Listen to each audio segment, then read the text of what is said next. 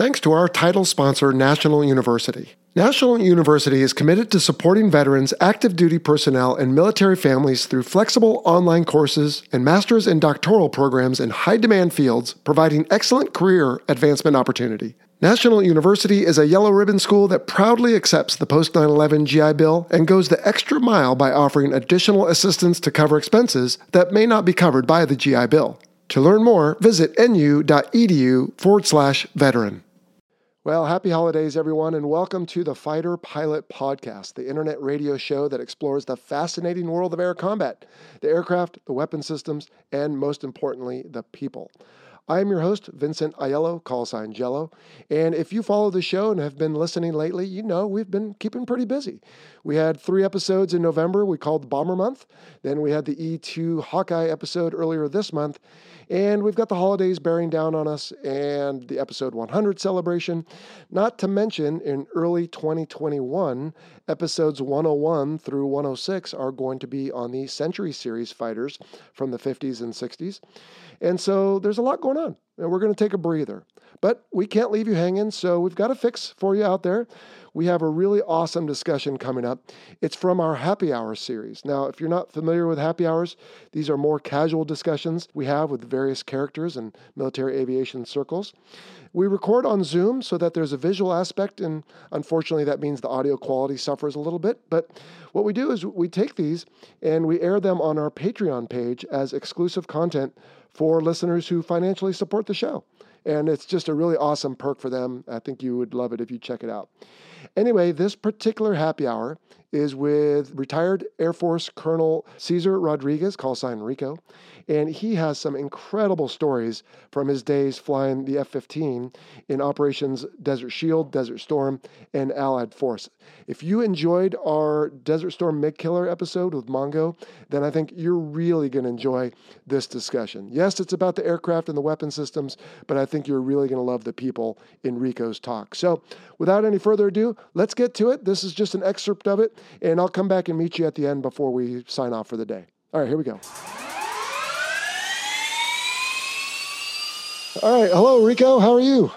Jello, how are you doing, my friend? I'm doing great. All right. Welcome to Happy Hour. Let's see. What have you got? I've got uh, Tecate. Oh, well, that is appropriate. You're down in Tucson, right? That's right. Okay. I've got a local Coronado Brewing Company Islander IPA. Very nice. So, cheers, sir. Cheers. Salud. Oh, man.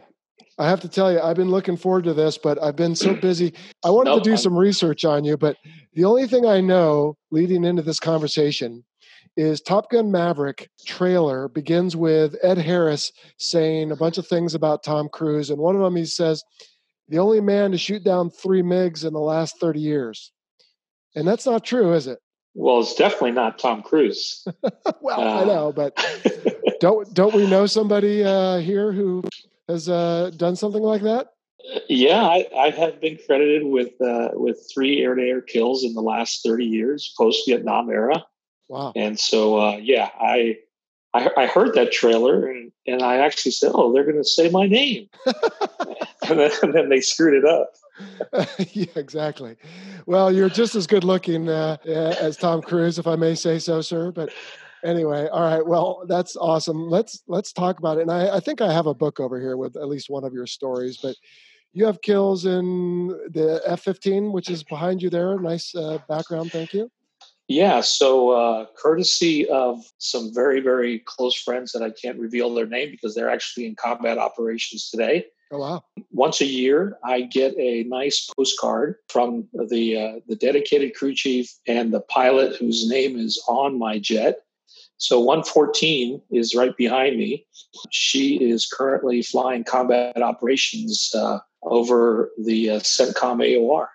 And that's the one you got some kills in? That's the one I got uh, two of my kills in uh, wow. on the 19th and the 26th of January in 1991. Okay. And then uh, my third kill uh, was in 169 when I was with the Grim Reapers. Uh, we called her the Love Machine. And uh, and uh, so uh, and that was on the 24th of March of 1999. Okay, so for our non-history students in the crowd, 1991 was Desert Storm. 1999 Correct. was Allied Force. Correct. Operation Allied Force, uh, okay. NATO's first air campaign. All right. All right. So let's start at the beginning. Uh, where are you from? So I'm an Army brat, born in El Paso, Texas. Oh. Uh, traveled all around the world, mostly uh, uh, South and Central America, when my with my dad. Okay. Uh, the, myself and three other brothers and sisters, and then um, from El Paso, Texas. That's when I joined. Uh, well, uh, I went to the Citadel, and then went to the Air Force from there. Graduated from the Citadel in '81. 81. Okay and you knew you wanted to fly or did you stumble into it? We've had people on the fighter pilot podcast believe it or not it's like yeah i didn't want to fly but they had an opening so i put in for it. It was our f-35 guest. It was really funny. But uh, for well, me i, I knew I will, it, yeah as long as i knew i wanted anything i wanted to fly but what about you? No flying was uh, was literally not my my reason for uh, coming out of high school or going to college. Uh, i was following in my dad's footsteps coming out of uh, high school thinking Army. And so when I went to the Citadel, I started in the Army ROTC program. And then uh, my roommate and best friend uh, from the Citadel, Jim Myers, who's actually still serving in the Navy as a chaplain. Oh. Jim is responsible for not only uh, uh, corrupting me on a late Friday, uh, very, very late Friday rendezvous through downtown Charleston, but he's also responsible for waking me up the next morning and then him and I uh, and all of the rest of the, the sophomores, we went out and took the tests for the Army, Navy, Air Force, and Marine Corps aviation programs. Okay. And then the results of that was that uh, I did very, very well on the Air Force test. And then the Air Force turned around and said, Hey, uh, why don't you come over and join Air Force ROTC? We'll give you a two year run scholarship. And then if you pass the physical, uh, we'll send you to flight school. And at that point, that's the that's literally the first time I ever thought of flying as something uh, to do once I graduated. All right. So you were an Army brat. You went to the Citadel. Air Force wanted you. I can see where all this is going. And of course, we know the story anyway. So you go to flight school. You do sufficiently well. Do you pick Eagles right away or do you do a FAIP, I guess they call it? Or what do you do? No, uh, I actually uh, I, I miraculously completed flight school. Didn't do very well in the first phase of it. Uh, as you can imagine, uh, instruments was a complete foreign object to me. Mm. So T37 phase was, uh, was you know, there, there's times when your golf instructor tells you you should, you should, just give up the game of golf. There was a couple folks in, in, flight suits who were already wearing wings who said, you know, this may not be the right thing for you. And I said, no, sorry, dude, I'm not giving it up. That's right. Um, so I uh, T37s was a little bit of a rough start uh, T-38s. Uh, I was lucky enough to get uh, an instructor, former F-4 pilot Wheels Wheeler uh, was my instructor, and he he sat me down on day one and said, "What do you want to do?" And um, I said, "I, I want to go fly fighters." And my my seatmate next to me, he says, "I want to go fly 141s." And the other guy said, "Hey, I, I think I want to stick around and be a T-37 or T-38 IP or a FAIP." Mm-hmm. And then he very quickly said, "Well, I don't know what what I'm going to do for you guys because I, I, don't, uh, you know, I'm not a heavy pilot and I'm not uh, not a fan of being a FAIP or a, a, a IP here. But Rico, you and I are going to sit together and we're going to walk this path and and so a, a long hill climbed together with wheels, and uh, I was able to select an A10 uh, when the draw came down for my uh, for my drop. No kidding. Yeah. Okay. So, so I started out in the A10. All right. Did you actually go fly it or did you get diverted or again, I don't know no, anything I, about you, I'm sorry to say. yeah, I flew it for two years. Okay. Went to Holloman for fighter lead in and then I went to Davis Monthan for A10 training. And then while I was at Davis Monthan, I had an assignment to Alex, Louisiana, and uh, my one of my partners in the class had an assignment to uh, Suwon, Korea and his wife was getting ready to have a baby. So Haas and I made a drug deal. I told him I'd take Korea if he took Alex. Alex was perfect for him because uh, his wife was was from Eastern Texas. Okay. And then uh, so I went to Korea and started out in the hog down there. Hmm. And uh, what was normally a one year assignment turned out to be a two year assignment because uh, uh, everybody we had just built that squadron uh, literally from scratch. Everybody arrived almost at the same time. Mm. So everybody was going to PCS at the same time. And so uh, my squadron commander said, Hey, uh, you know, you've been here a lot uh, for a full year. You've done a lot of good things as a lieutenant. Um, if we upgrade you to IP and and make you a you know mission commander and everything else, would would you stay around as a for another year? And I said, sure, I'll take that uh, that ta- that job any day. And so, uh, in in the course of two years, I accumulated a little over almost 900 hours in the A10. Holy cow! I was uh, I was as a lieutenant. I was the DETCO for uh, four deployments down to Cope Thunder in the Philippines, and then uh, so I, I, flew I flew my tail off when I was there at Suwon. I uh, would we all say. Did. Yeah. yeah. I mean, guys are lucky to get 150 hours a year right now. That's 450 yeah. hours a year. Holy smokes! Yeah, we okay. we had uh, no real uh, there was no real control, if you will, to the flying schedule. As long as the Army put out an ATO up north in P518, we supported it. And sometimes we'd go 20 or 30 days in a row without stopping. And then, then we would, you know, stand down for three days. Uh, the maintenance team was obviously awesome to keep that, that kind of an ops tempo going. Mm-hmm. And uh, we'd stand down and then we'd start uh, flying again, pick up the ATO, and there off we went. Wow. Well, obviously, the what I'm really hoping to get to is the stories of these shoot downs. But I just have to ask you on the A10. I mean, come on, how was that gun? That gun is pretty badass, and uh, you know there are many of folks who would uh, both on the ground and unfortunately not uh, with real bullets, but with video bullets or, or HUD film uh, there are many of folks who have found themselves uh, inside of the, the well inside of the, the lethal range of the gun uh, with a pipper track, thinking that the, the A10 couldn't have done that. But uh, when you now now that they have uh, lead computing sights and everything, it's very clear that uh, even as slow as you're going, when you get those 30 millimeter mic mics out in front of the whatever airplane you're going, that metal will rip you to pieces. Oh man! And so, uh, but yeah, uh, the A10 gun is pretty amazing. What's really amazing is you don't feel it at all in the cockpit. Oh wow! Um, you actually, I actually felt the 20 millimeter gun in the F-15 more than I felt the A10 30 millimeter gun, hmm. and the gun was literally, you know, between your legs uh, the barrel was you know right there. So yeah. you thought you'd feel it more but you, you never got anything except uh, the only thing you could tell that, that you had shot the gun was you'd look at your g meter and it would spike in both the positive and the negative because of uh, the hypersonics of, or the, the sonic booms of the gun itself. But that's crazy. it's a pretty amazing weapon. Yeah. Yeah, our uh, A10 guest on the show, it's been over a year, I want to say, uh, Supa he was also from Tucson, as it turns out, but I guess you have A10 units based down there.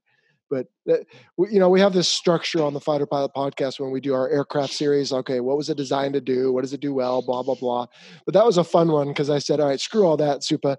Tell me about the gun."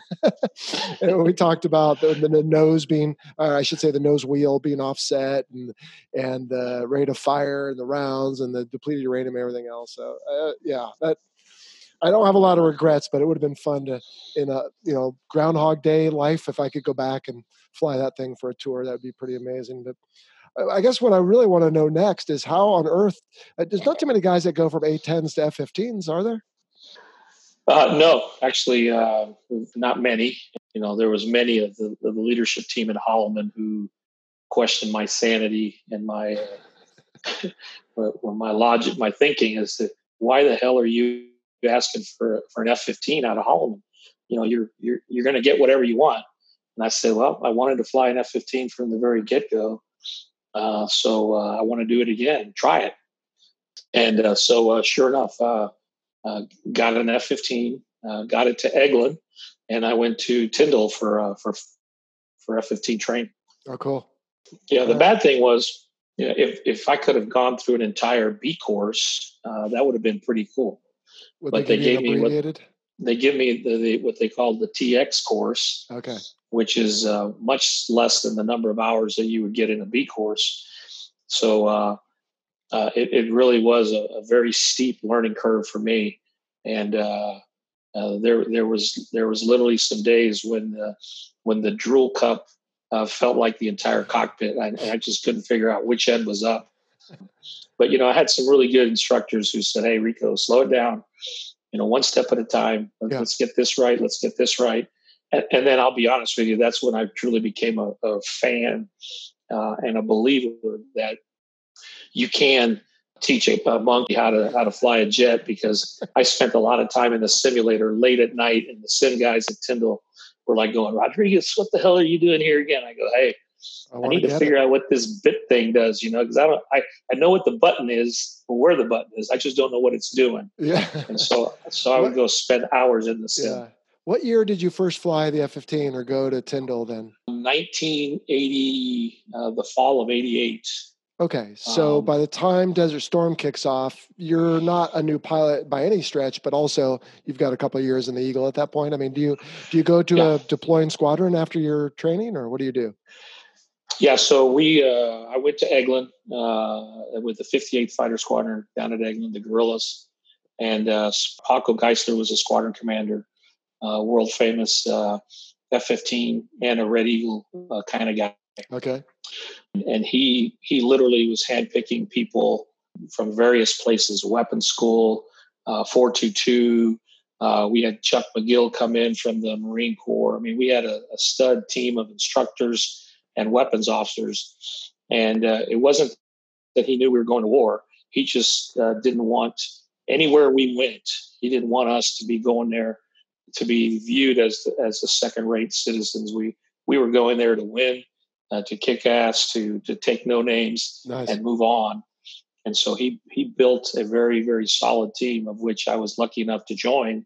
And of course, uh, you know the the lessons that, that you learn when when you fly a point 0.8 mission, but you debrief for six hours, you, you, you get to be uh, you start to learn, oh, yeah. or, or you or you uh, you get walked out the door. Yeah. So in that era, we, the walking out yeah. the door was still a possibility.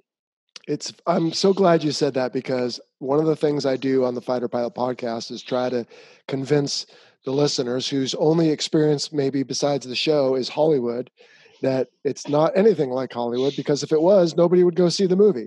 So we have these enormously drawn out laborious detailed debriefs of every little thing we did. What were we thinking? How can we do it better next time? And if you're lucky enough you can go out and do it right away. But otherwise you may wait a day or two and then you finally get to go out. But yeah it's it's painful. I was at top gun so i, I know the yep. drill. So all right yeah and, and, you know i i use the analogy too and even in business today that uh, um, the hardest part of closing a deal should be what you do to get ready for the deal mm. and so when i do red team reviews with my team as we're getting ready to go into contract negotiations or anything like that you know i play the the mean bad customer who's just going to take is not going to take anything for an answer except what mm-hmm. they want and you know people get really you know mad and pissed off and yeah. go hey hey hold on a second this is to get you better so that when you walk into the real fight okay, or the real negotiation you're in a better position you're thinking on your feet yeah. as opposed to reacting with your emotion and uh, and that's kind of how I brief. I, I, I correlate the the uh, the debrief. Yeah. Is uh, you know, there was times in the debrief when uh, there, it really felt like the only answer was to start crying. But you know, that wouldn't have gone over very well. So, well, they say there's no crying in baseball. I would say there's no crying in air combat either. But no, you're right. Uh, you were chair flying effectively, right? You were yeah. what ifing, we would call it, and all these other things. But I think the debrief is important too, particularly now. I don't even know what you do or the application you were talking about, but I'd be willing to bet knowing you and I are cut from the same cloth as so many people who have experiences like ours do. I bet if you don't get the deal, even though you chair flew it, when you get back, I'm guessing you take your team and you debrief what happened, don't you? You say, "Oh yeah, we debrief it to yeah. the NAT SAS oh, yeah. and and try and figure out how did we miss something." That's right. You know, did did, did we not do our competitive intelligence properly, mm-hmm. and somebody underbid us, uh, or did we say something wrong in the in the presentation that that made our story look uh, less valuable to the customer. Yeah. Same thing. And and you know, the average industry guy brushes it off, win or loss. They kind of brush it off and go, "Hey, lesson learned. Well, off you go." Uh-uh. I put together a, a, bigger binder of the loss than I did of the of the win, right? So that nobody repeats the mistakes that we did. Yeah, Willie Driscoll, I'm guessing you know who he is. He's got a book Oh, yeah. out, uh, Peak Performance Under Pressure, and he talks about postmortems and debriefs. And and again, I, I think the natural inclination, if anyone's going to spend any time, is to figure out what went wrong. But a lot of times, it's good also to say, "Hey, we got it. We chair flew it. We expected to get it, and we got it. But did we get it for the reasons we thought?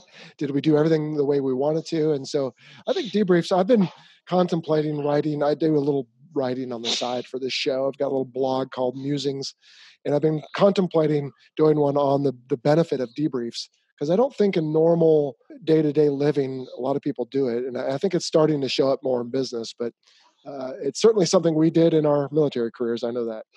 Yeah, and you know, uh, from red flag to to, to Top Gun debriefs to one on one BFM debriefs, uh, every one of those is a building block to getting to the next step. Right. And uh, and if you don't really take it to heart, if you don't uh, take those lessons and, and apply them, then you know one of the things that I tell people, you know, that I get asked a lot is, so how did you feel when you went to combat? And I said, I'll be honest with you, the the, mo- the scariest part of the whole drill was stepping to the jet, knowing that there's going to be live weapons on the airplane, and when you took off and someone said, uh, "Master arm hot," you know something was going to be coming off the jet. That was the scariest part.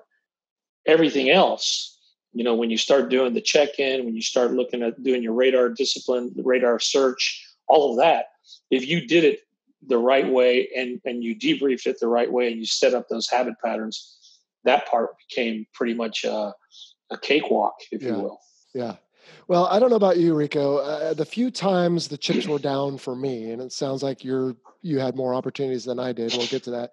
But I would say my biggest fear, and I'm not trying to sound stoic or brave or anything else. My biggest fear wasn't so much the physical harm to me; it was I didn't want to screw up. I, Oh, didn't, I didn't want to forget to arm up and try to pull the trigger. I didn't want to make myself look bad, or God forbid, put my wingman in a situation, or good grief, get him shot down or her. So I, you know, for me, it was I just I didn't want to screw up more than anything when when the chips yeah, were down. I I said a prayer for every mission that I flew in combat, and and the final words were, "Please God, don't let me f it up." I, I'll tell you this real quick, and, and again, this is more about you, but uh, part of the workups we do in the Navy is we'll sit off the coast of whichever coast we were based on. Uh, in my case, it was off the coast of San Diego, and we did this enormously long, complex strike from the ship all the way up the state of California into Nevada, and we were dropping those laser guided training rounds, those little blue fake laser guided weapons, and I forgot to unbox Sim, uh, and so it didn't come off and I go all the way back. You know, the whole mission's like two and a half, three hours. And I was the training officer in the squadron. I was a Top Gun graduate. And I just hung my head. But then I also stood up and I said, This is what I did. And if I can do it, anyone can do it. And this is the mistake I made. And this is what I learned. And here's my slice of humble pie. And it's delicious. But I didn't try to brush it off. Or I didn't jettison the thing over the water pretending it was fine. I, I, I lived up to it. And it sucked, but that was that was the most uh, memorable one for me. Well, you know, and, that ties into the debrief. You know, uh, uh, we had I had a phenomenal group of weapons officers and instructor pilots, and to the man, uh, they all, uh, as the debrief was going on, they also were as critical of themselves as they were of Yeah, of my performance, and, and vice versa. You know, if it was good, they was you know, and so that really made the debrief a, a truly a two way dialogue. But that's that. Um, you know, I'll be the first to tell you that wasn't the norm. The fighter community uh, has both good and bad uh, from the standpoint of wanting to be thick skinned, but at the same Yeah. time doesn't you you don't want to air your dirty laundry.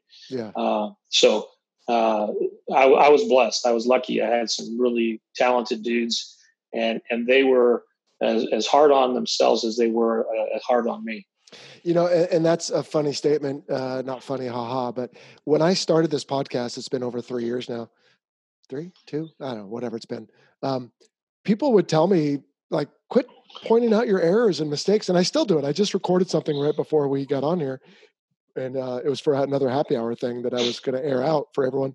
And I said, "Oh, you know, I you'll hear me making a bunch of sounds while he's talking and blah blah blah." Anyway, point being is, I think it's ingrained in us that if if we make a mistake, we almost have to point it out first because if we let someone else point it out, it's almost like we're not we don't, either don't care enough or yeah. we're not paying attention enough.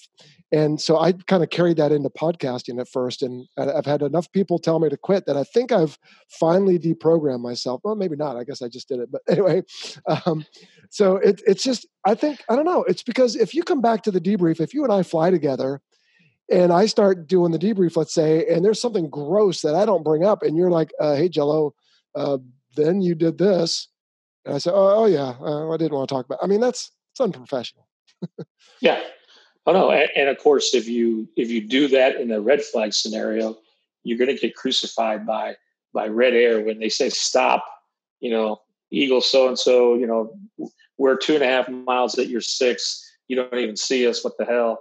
And, and you you come back with oh we didn't care about you. No, that's that's not. Oh, yeah. You, know, you, you got to own up to it. Yeah, and that's the only thing worse than not bringing it up first is then when somebody does blowing it off. Yeah. And again, yeah. just like anything in life, there are people that do it better than others. But anyway, I've been rambling for 30 minutes here, and uh, I'm guessing people want to know about your shoot down. So let me ask you this Where were you in August 1991?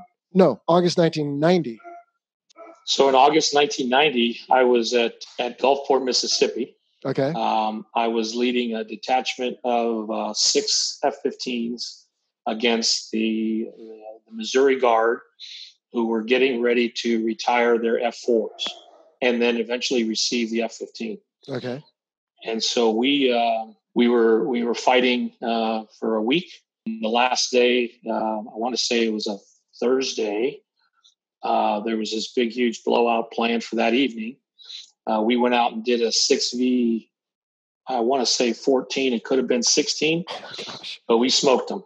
There wasn't a single one left, and they're like going, "Damn, you know this this F-15 is badass, and, and we're glad we're getting it." I got to interrupt, this is in the day of sparrows, right? Uh, we we were uh, we had AMRAAMs already okay. in the C right. model. We were the first squadron to fly them. Uh, okay, uh, we, but we were flying uh, uh, both a combination. You know, we built it up, so we did some some heaters and guns exercises. Then we did you know all aspect uh, we didn't have AIM-9X, so we were still in the sure. dinosaur era of an IR missile. Uh, and then the last day we were we were shooting AMRAAMs. Uh, so it was it was a it was an unfair fight the way it should have been. Mm-hmm. And so as we got back and we're coming back uh, up initial, I get a call from the from the top three on the desk, and he says, "Hey Rico, I need to talk to you when you shut down." And he says, uh, "Tell everybody not to open a beer." and I go, okay. So I pass it on to the guys and said, okay, something's going on. But we get down, we land. The the top three says, hey, the squadron wants you to uh, uh, to to to put the jets back, uh, take the jets back to Eglin tonight. Um, and uh, so we need to pack up, get everybody out of here, and then uh, we'll we'll get everybody home tomorrow as once we get you guys out of here. So I called back to Eglin and uh, I, I talked to the Eglin guys. They said, "Yeah, bring it on in." And they just said, "Hey, uh, make sure you uh, you do not uh, fill up the wing tanks because we were carrying wing tanks uh, for this deployment. Don't fill the wing tanks; just stay internal fuel only. And then uh, and when you get back and you land, we'll tell you where you're going to go park. It won't be normal parking. Hmm. Hmm, interesting." So sure enough, we land about 7 30, 8 o'clock at night and the entire ramp was lit up with light alls and everything you can imagine. Weapons trucks were flying left and right, delivering weapon, live weapons to the jets. Wow. And so we were we were loading the jets uh, to go to uh, respond to uh, to the Iraqi invasion. Okay. So uh, that's where we were in August. Um, you know, my my daughter was born in July. Oh, geez. Uh, yeah. So. And and by the end of the month, we were on the road headed to Desert Shield. Did you fly one of the birds over? I did. Okay. Well, the first jet that I was flying over uh, about uh, two to three hundred miles east of Charleston I developed an engine fire and had to take it into Langley. Oh gosh. Um, so flew the jet back to Langley with my wingman. Uh, two days later, they swapped the the engine out. I flew it back to Eglin, and then seven days after that, uh, flew the, with the second group of guys uh, to to to Saudi Arabia. Okay. And flew jets into there. What was the longest uh, single flight you had in that whole thing? Uh, well, uh, the the actual uh, from Eglin to Saudi Arabia to Tabuk, Saudi Arabia, was 19 hours. We had 12 air refuelings. We had to go uh, via the. Uh, we didn't get to go north over Europe. We had to go straight from Charleston to the Straits of Gibraltar because of a big, huge uh, hurricane in the North Atlantic. Oh my gosh! You were you in the seat for 19 hours? Oh, I was in the seat for 22 hours. I was in the seat for almost an hour and a half before we pulled chocks. Uh, oh and then I was gosh. in the seat at Tabuk for almost an hour until they got to my jet to shut it down because what we found out was in the shutdown process, the, the guys had lost all real physical motion of their legs. Uh, they were just numb. Yeah. And so, uh, yeah, so we were, uh, we were holding the jets uh, uh, on one engine uh, until you had an entire crew and they, they would bring two, two, two stands to the jet and then two people picked you up and they held you until you had enough blood flowing up and down your legs so that you didn't uh, fall down and, and, come tumbling off the can out of the canopy rope. I, okay, we could spend an hour on this, and I won't. But oh my heavens, I because I don't know if you know Terry Scott, call sign Stretch. He might have been after. Oh, I know Stretch very well. Oh, do you? Okay. so he we talked about this on his F twenty two episode on the show because someone had asked about. It. I've never done a, a cross Pacific or Atlantic flight. My longest flight six and a half hours, and you did that three or four times over. But I just I can't imagine what your body goes through, what your brain goes through, how many piddle packs you had, and empty PB and J wrappers. And let's not get into either one of those. But holy smokes! Okay, so you had a couple days to acclimate, and then you guys start flying Desert Storm uh, patrols. I assume no Desert Shield. Desert Shield. Thank you. Yeah, I knew it yeah. was wrong. Uh, so let's. I mean, so you said, I think earlier, January 19th. Let's talk about 16 through 18. Are you flying patrol missions uh, the first few nights of the war? Yeah. So um, for us, the night of the 16th in, in the region, I flew the last four ship that was Desert Shield. Oh, wow. Okay. And so right. we, we, we took off and uh, basically we had a lot of uh, what I would call uh, cat and mouse type of uh, runs to see if anybody was awake. Okay. We were checking, you know, to see if anybody, if the Iraqis were doing anything. Were they doing anything out of the normal that, that our sensors could pick up? So we did that. And the normal, you know, six or seven o'clock in the evening, we are, you know, checking out and heading headed north or headed west uh, back to our base. And again, not trying to elevate or raise any awareness you know and so by that time uh, a lot of the airplanes had already started to launch to the south and then they were they were headed to the refueling tracks for the eventual night one push. Okay. Yeah we had uh, mark hasara on the show recently sluggo. I don't know if you know mm-hmm. him but i think he was instrumental in a lot of the tanker plans there. So when you said that it rung a bell. Um, oh yeah. okay so what a couple days of uh, dca or i don't know oca i don't know what you were doing but uh, just briefly, and then I'd like to talk about the the three events if you're willing. Yeah. So um, you know the the first few days it was really from um, uh, I was on a DCA rotation, um, and so. Uh, uh, you know, uh, on the the morning of the 17th, uh, you know, that day I flew three times. Uh, on the 18th, I flew three times. You know, How long 19th, was each flight? Sorry, averaging about six to eight hours total or per fight? Uh, total. Oh, okay. I mean, so per per sortie, yeah. Wait, hold so on. So we, you did you did three six hour sorties? Yeah. So we would lay, take off, uh, do our mission, come back and land, take off and do our second mission, then go sit alert, which was almost at, at the, in the early phases of the war. Alert was a guaranteed third sortie. So uh, yeah, it was it was pretty brutal uh, right. in the sense of uh, uh, of of the, op, the the human ops tempo that we were going through. It was designed to fly fast and at treetop level, carrying 24 nuclear weapons. Today, it bristles with smart bombs and guided missiles. The B 1 bomber, called the Bone by those who fly and maintain it, is the most heavily armed bomber ever built. Sleek and powerful, the Bone remains a mainstay of American air power 50 years after its first flight. Hey everyone, this is Ken Katz, call sign Primetime, and my book, The Supersonic Bone, a development and operational history of the B 1 bomber, tells the true story of this magnificent airplane. In this book, you'll read stories told to me by those who were there and see lots of great photos of the bone. Anyone with an interest in modern military aircraft will enjoy reading The Supersonic Bone. Available through the usual online retailers and aviation booksellers. Pick up your copy today.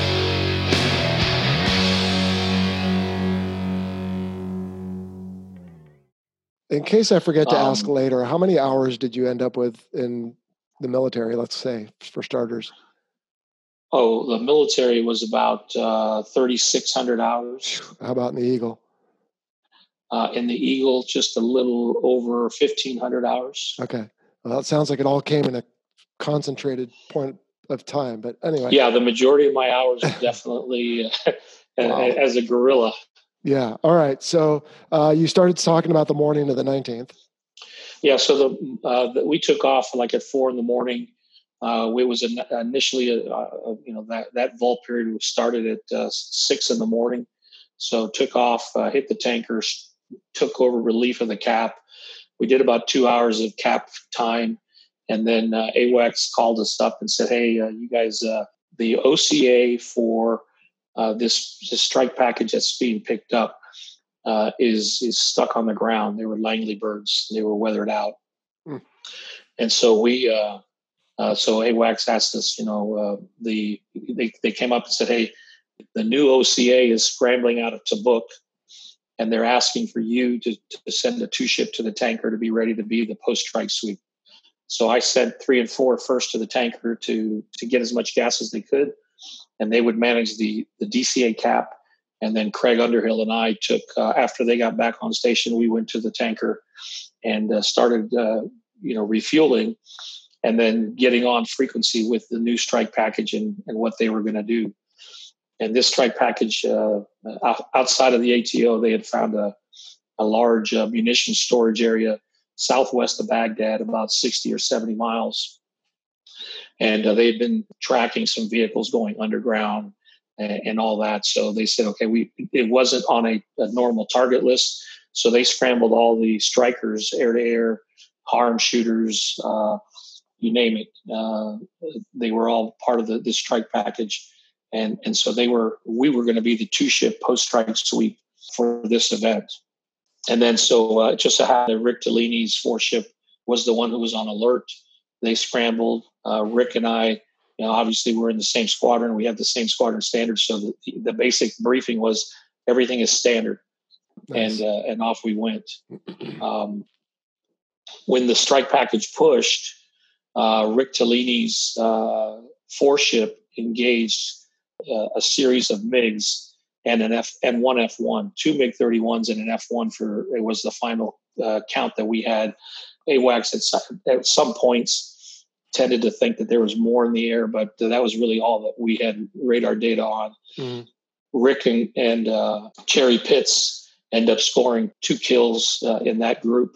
The F1 that kind of cut through the formation and then dove into the into the clouds below the, the, the where the guys were flying was never uh, we never targeted him again. Nobody ever saw him again.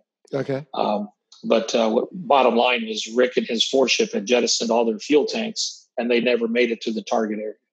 Oh.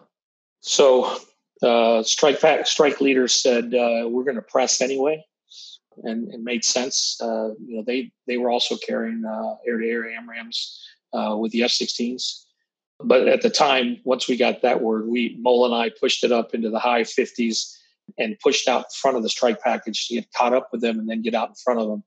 And as we were getting out in front of them, we started to build the radar picture that had a one group way out to the west which really wasn't a factor per se, and then one group that was starting to generate outside of Baghdad and came on a direct vector towards the, the leading edge of the strike package. Hmm. So that's the group that we pretty much uh, focused our attention on. Yeah. Hey, can I interrupt? You said MiG 31. Did you mean 23 or 25? I don't think Iraq had MiG 31. No, excuse me, 25s. 25s. 20, okay, I thought so. Yeah. Very similar, yeah. but uh, no. okay. Anyway, up until this point, had there been other kills? So the flight right ahead of you got two. What about like on the opening night or two or three of the war? Were other other guys getting kills? Was it fairly yeah. common or fairly rare still? No, I would say, uh, you know, so opening night, JB Kelk uh, got a, scored a kill. We had three kills in our squadron on opening night. Oh, wow. And then Langley had one kill on opening night. Okay. So there was a total of four that were credited on opening night. Now, day two, Sly Magill and uh, Rhory Draeger uh, scored air to air kills. And then so here we are going into day three and uh, so we get okay. two ship first, and then uh, Mole and I will eventually get two more that day.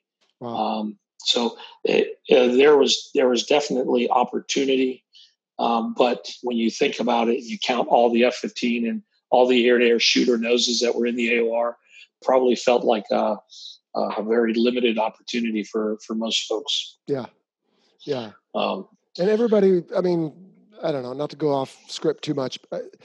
It's not like you want to take a life, right? Or or or you're not hoping for this to happen, but if it's going to happen, you want to be part of it because this is what we train to do. Yeah, I mean, uh, you that that you hit the nail on the head. That's what we yeah. train to do. Yeah. Um, and uh, and and I can tell you that it, in in the act uh, of preparing, uh, master arm hot, all that kind of stuff, that felt as as common as a good tactical sim or a good run to the to to uh, at Nellis. Everything was uh, what I call what we had trained to do. It's the post post kill uh, activities syndrome thing that I call, uh, where every once in a while I just wake up in a dead sweat and I'm sitting there going, "Holy smokes!" You know, it could have been me. Yeah. Uh, you know, I was one. You know, if, if I had done this, you know, I would have done. I would have been there. Right. And so uh, it comes back to you in different stages yeah. of your life. Oh yeah. But uh, yeah, but while you're there, it felt just like a normal training session. Yeah. Okay. I didn't mean to detract uh, from the story there. no, no problem. So, uh, so Mole and I, we we concentrate our efforts on the MiG 29s. Uh, we don't know they're MiG 29s at the point, but they're they're coming out of Baghdad. Uh, but what becomes very clear uh, in what they end up doing they come at us in a res cell, i.e., we can't break them out in, on the radar, mm-hmm. uh, a, a, very tight formation.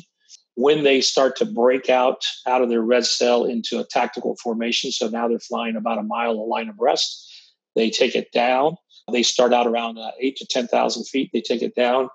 Uh, we're still now in the high 30s. We're ramping down from 50 to 30. Uh, they take it down at exactly 12 nautical miles, boom, they take a beam maneuver, which for those who are on the call, uh, that was a known, not a publicly known, but it was a known tactical deficiency in our radar that we had some blind zones. And they hit the blind zones exactly, you know, on the number. Oh, wow. Um, and so Mole and I break lock. We knew what to do. Uh, we start to pick them up as they're in their beam maneuver. And then as they're in their beam maneuver, and they start to drag, they literally are dragging right outside, initially right outside of the uh, ragged edge of an aim seven shot, okay. a sparrow shot. Okay, but as we're ramping down, we're starting to you know get put the pull them into the WEZ. But as you well know, with a sparrow, you got to hold the missile until impact. It's not like an AMRAAM, right. which you can shoot and, and launch and leave. And so, literally, as the MiGs are starting to. Uh, I mean, they're they're in the heart of the envelope for a sparrow. Period. Dot. I hear the strike package leader call Miller time, which was the code for the last last uh, guy uh, is down the chute. Okay, and then I'm getting ready to hit the button for I to abort when my original Western AWACS controller calls out on guard uh, Citgo pop up contacts 330 for eight. So mathematically, I've got two MiG 29s dragging in front of me at about 11 miles. And and uh, they don't have opening VSUBC, but I can catch them if I want to. Mm-hmm. But I, I also know that I'm also going to now enter into the MEZ for Baghdad. Okay. The strike package has done their business, so I really don't need to be here anymore. And now, off of my left nine o'clock, which is three three zero for my for my formation, eight miles, my original AWACS controller says somebody is there that you don't want to be there.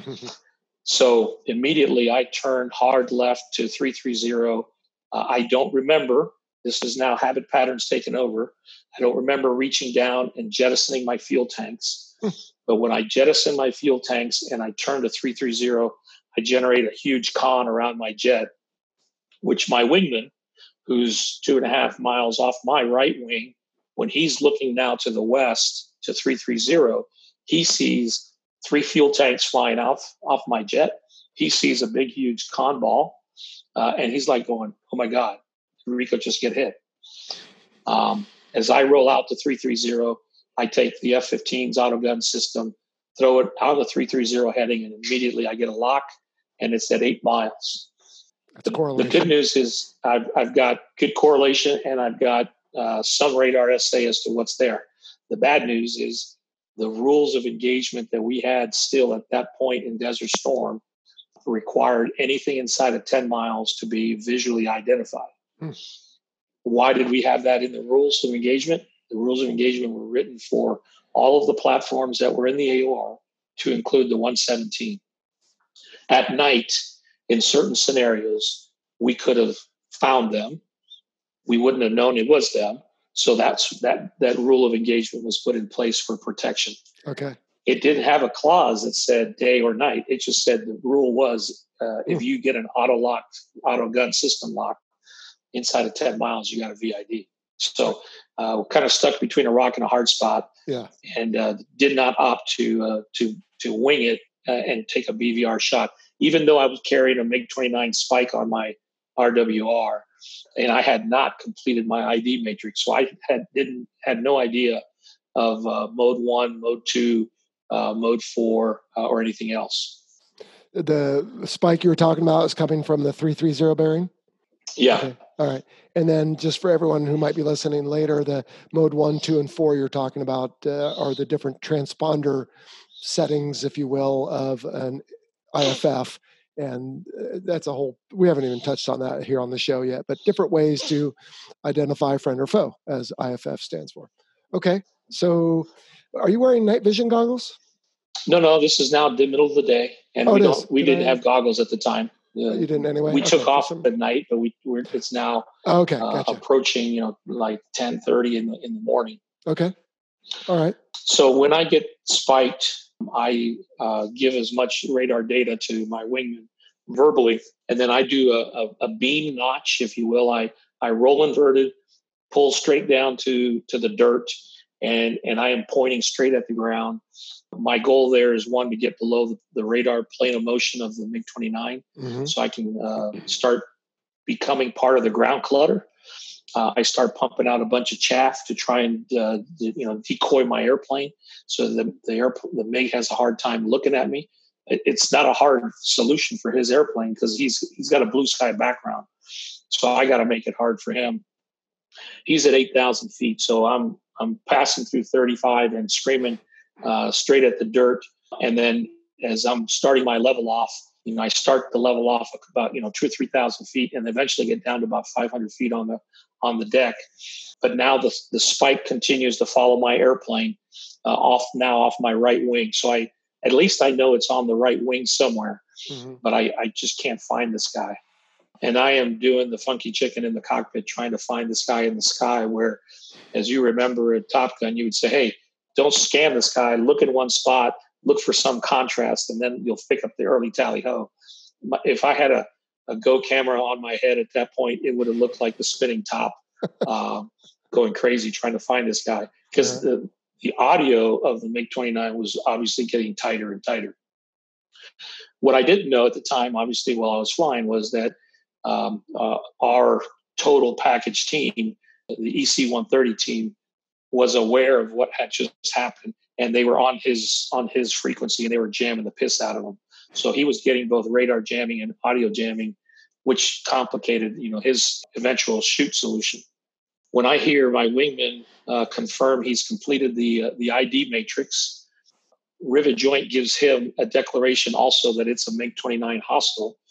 At the time, I'm still going straight downhill when Mole calls Fox 3. Uh, so when I look up over my shoulder uh, at high seven, I see his, uh, his missile come off his airplane, start to generate a huge smoke trail. And the smoke trail is trailing across my tails, pointing to my right three o'clock, completely out of the wild blue. As I f- see his missile stop smoking, I use that little pencil beam of smoke and, and follow the line. And boom, I pick up a MiG 29, uh, the silhouette pointing straight at me about three to three and a half miles off my right wing. He's pure pursuing me the whole way. And then next thing I know, boom, big, huge sparkler in the sky, Mole's missile hits that uh, that MiG 29 smack in the nose. Hmm. Uh, I don't know if you've seen uh, the pictures that are out there, but there there's several pictures of the HUD field of view. They were they were recovered by some special ops guys, and the, the HUD field of view shows the AIM seven Sparrow, uh, the rods of the AIM seven expanding, literally you know feet in front of the HUD. Uh, so you know what's coming. It's just going to rip, rip, rip that airplane to pieces. I have seen a picture like that. Uh, truthfully, I never believed it. So you're saying that's real, huh? Oh yeah, very wow. real. Okay, well, yeah. I believe you. Um, all right. So that yeah. was uh, that was one MiG twenty nine. Was there more than one? I take it. Yeah. So um, at that point, uh, I am at five hundred feet. Uh, Mole is about twenty five thousand feet. Uh, we're both kind of going same way, same day on a westerly kind of heading, and then again, uh, Boner comes up on vo- on guard and says, "Citgo, second group north ten." So at that point, I go, if, if I get the math wrong, that puts the guy seven miles at my tail if I if I check the south. So I boom check the formation to north, and we both get uh, a hit right at about ten nautical miles on our radar scope. We both start to do the ID matrix. I get a hostile indication when I complete my ID matrix. My wingman gets a friendly. As it turns out, he actually has friendlies because as high as he is, he's got friendlies uh, way beyond the, the, the radar line of sight. Mm-hmm. So he's getting uh, a, an error that is conservative, which is the right thing. Right. For me, I'm looking uh, purely at the beam, uh, looking up, and I don't have anything in the background. So that was the lesson learned in in the debrief. Why did this happen like this? But the, the, the end result was I had one friendly declaration, I had one hostile, I declared myself as the, the eyeball on a shooter eye formation. And then, so at, at about four and a half miles, I started to do a pure pursuit from 5,000 feet to 8,000 feet, put the MiG 29 on the TD box. And the first time I could see him visually, because that was really now the requirement, he looked like a, a F 18. He looked like an F 15. He looked like everything that we flew because I couldn't see the, the background of the, the color background. Mm-hmm. So as it turns out, I continue my my lead pursuit on him. I cross about 50 feet off of his left wing at a very high uh, angle of it. I'm, I'm doing about 120 degrees nose up, and he's pretty much wings level. When I cross him right there is the first time I see the Iraqi flag and the brown and green camouflage, and I call you know hostile back, uh, MiG 29. Wow. Then I start a hard left turn, climbing left turn in in my from from where I was coming from, and when I look over my shoulder, he has started a level turn right on the horizon, hasn't changed his plane of motion. I don't know if he sees my wingman. Uh, so when I see that he starts a level turn, I literally flip the airplane, roll inverted, and do a split S to the inside of the circle to now meet him at the first 180 with a 90 degree heading crossing angle. So I've already gained 90 degrees of angles on him. And then he still doesn't see me or at least he's not responding to me. So I'm on the outside of his circle. I pull for everything that the eagle has, uh, and and I probably think there was more. But uh, when we got home, uh, I had several pulls on the on the airplane in excess of 10 Gs oh, um, uh, on this particular fight. Uh, but I pulled to the inside of the circle. And when I crossed his extended tail and now get to the inside of the circle, I still have over 200 knots of closure on him. So he's he's not flying a very aggressive jet, but that's the first time he puts his lift vector on my jet and starts to turn in my direction. So I know now that he's aware. At this point, my wingman has sanitized the airspace around us, and uh, he actually has a short window to say, "Hey, Rico, you know, I can come in." And I just go stand by. You, know. you got yours. yeah, you, you got yours on this. One. So yeah, that fight starts to you know obviously deteriorate closer and closer to the ground. Uh, we do two 360s from about 6,000 feet to about 1,000 feet AGL. At about 1,000 feet AGL, I pull to the inside of the circle to, to try and get one, what I call really hard of the envelope uh, aim seven sparrow shot, just to bring the, the, the ASE circle in and take that shot. You know, other people have told me, and I believe it, you know, when, when you're in an eagle and, you know, you're inside of two to 3,000 feet and you pull that much lead, it literally looks like you're going for a gunshot. So he's at about 800 to 600 feet. He rolls inverted and starts the classic split S, or what I thought was going to be the, the MiG 29 Cobra maneuver. When he rolls inverted, I was not going to follow him through that point because I can already sense that what I see in the desert, these aren't you know big trees. These are little bushes, and the bushes are getting big. Hmm. So I pull quarter plane to the high six of the uh, of the MiG 29, uh, roll inverted, start to put my nose back into him, and and he literally hasn't even hit perpendicular. Uh, his afterburners are now cooking; they weren't cooking before uh, and he hits the he hits the desert floor and starts to tumble for what seems to be you know several miles of maneuvering from there. Wow!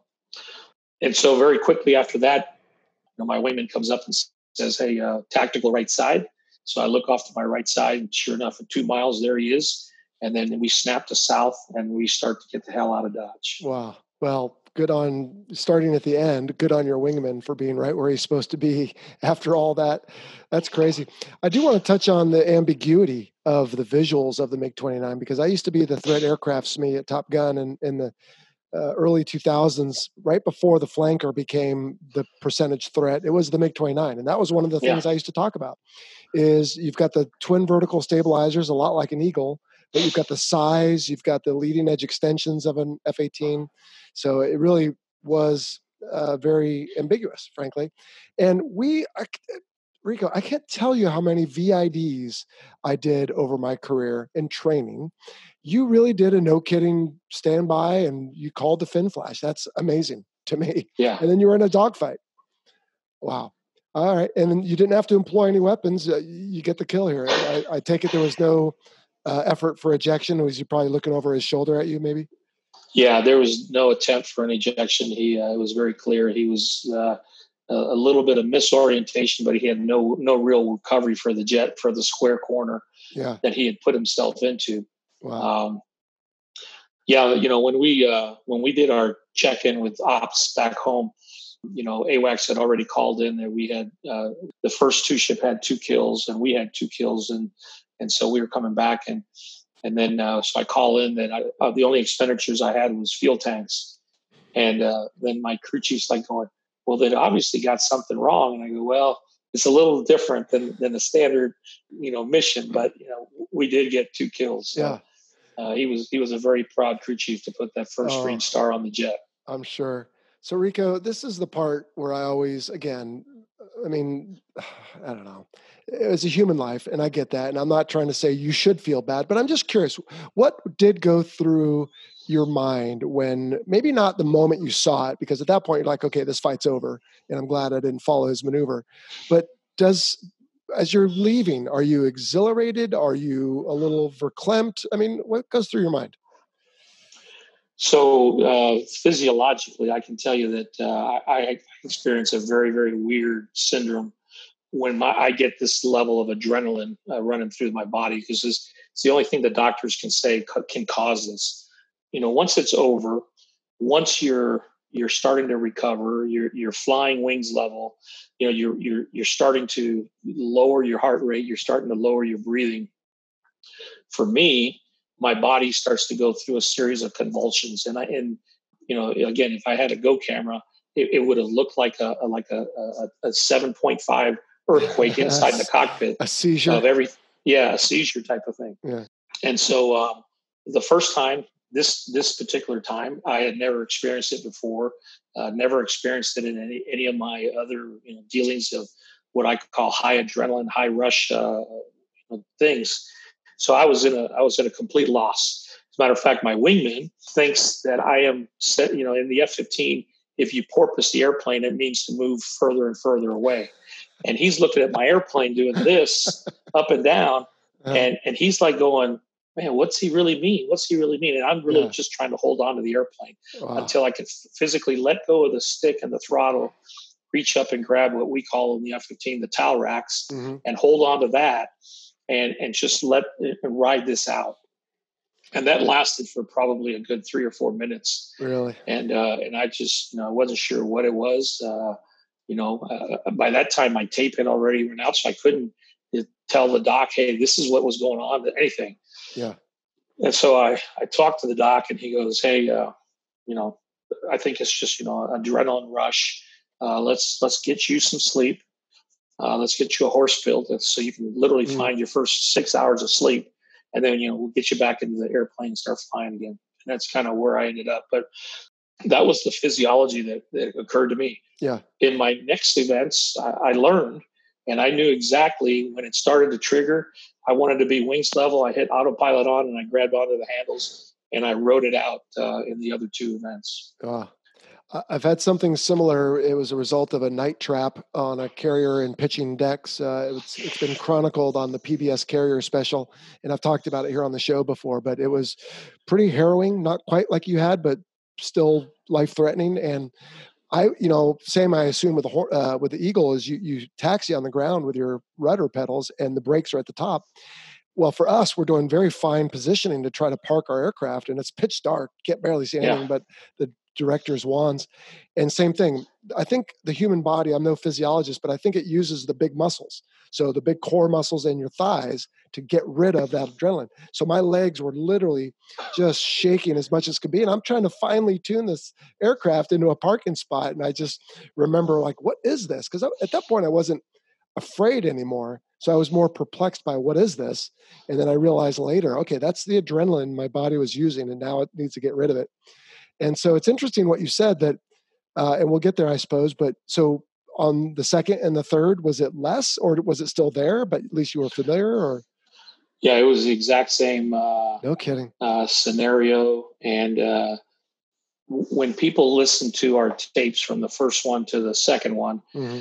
the second one, many of the guys uh, who and the gals who had listened to the tape said you, you sounded way too calm and relaxed for the fact that you were in combat and you're getting you're, you're getting ready to shoot down you know uh, some MiG 23s and uh, and I tell the, the the audience I go well let me set the scene. You know number one and number three uh, myself and Rhory we both had an air to air kill already.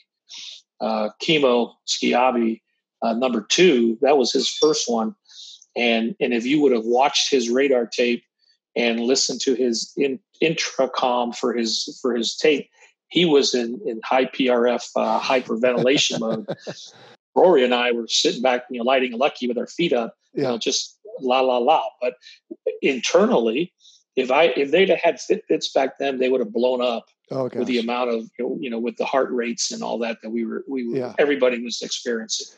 Well, let's let's I mean let's think about this for a second. Uh, in Vietnam, we had a couple aces, at least one in the Air Force, one in the Navy that I can think of off the top of my head, maybe more. Uh, in World War II, obviously tons. In Korea, I guess some. I'm not a Korean War student, but uh, in the 90s and today, certainly, it's very rare to get a kill. I mean, we've only just finally had a kill in the Navy for the first time since Desert Storm. Yep. And so once you've done it, then the next thing would be to become an ace and to have five. And that's almost unheard of. And so for you guys, it's like, okay, no matter what, short of getting shot down, right? I, I've been there, done that. The, the likelihood of becoming an ace is not as big a deal. Whereas for the other gentleman whose name I already forgot, this is his chance, right, to go from zero, which everybody is, to one, which is an exclusive club. So of course he's going to have a little bit of buck fever, I think. No, uh, you, you, hit the nail on the head. But the real truth is uh, the uh, advancements that we have made in, in air-to-air combat, uh, especially in, in the capabilities that both the radar and the AMRAAM have today.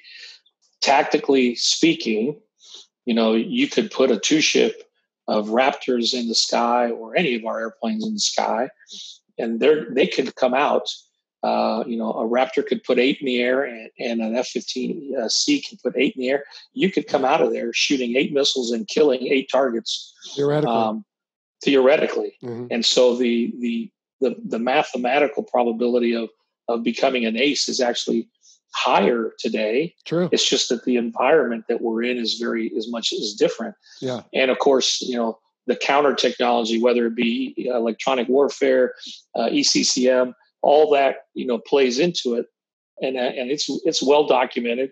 There are quite a few folks from the Desert Storm era, especially, who forgot to do Master Arm Hot, and their window of opportunity between uh, in the zone and and now uh, you know missed shot is fleeting seconds, mm-hmm. and so you know they will remember Desert Storm from the standpoint of I I forgot to go Master Arm Hot, and uh, so uh, that happens too. Yeah, uh, which is I don't know. For me, that would eat me up in my life because I would constantly beat myself up about it. I would. I mean, yeah, I, I might be more disappointed about that than other outcomes of air combat. Let's put it that way.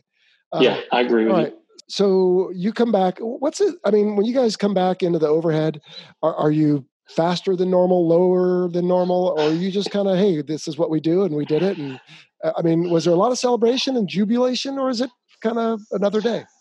There wasn't a lot of celebration because uh, the bottom line was it was another day coming. And you knew that you were going to be flying in, in not too many hours again.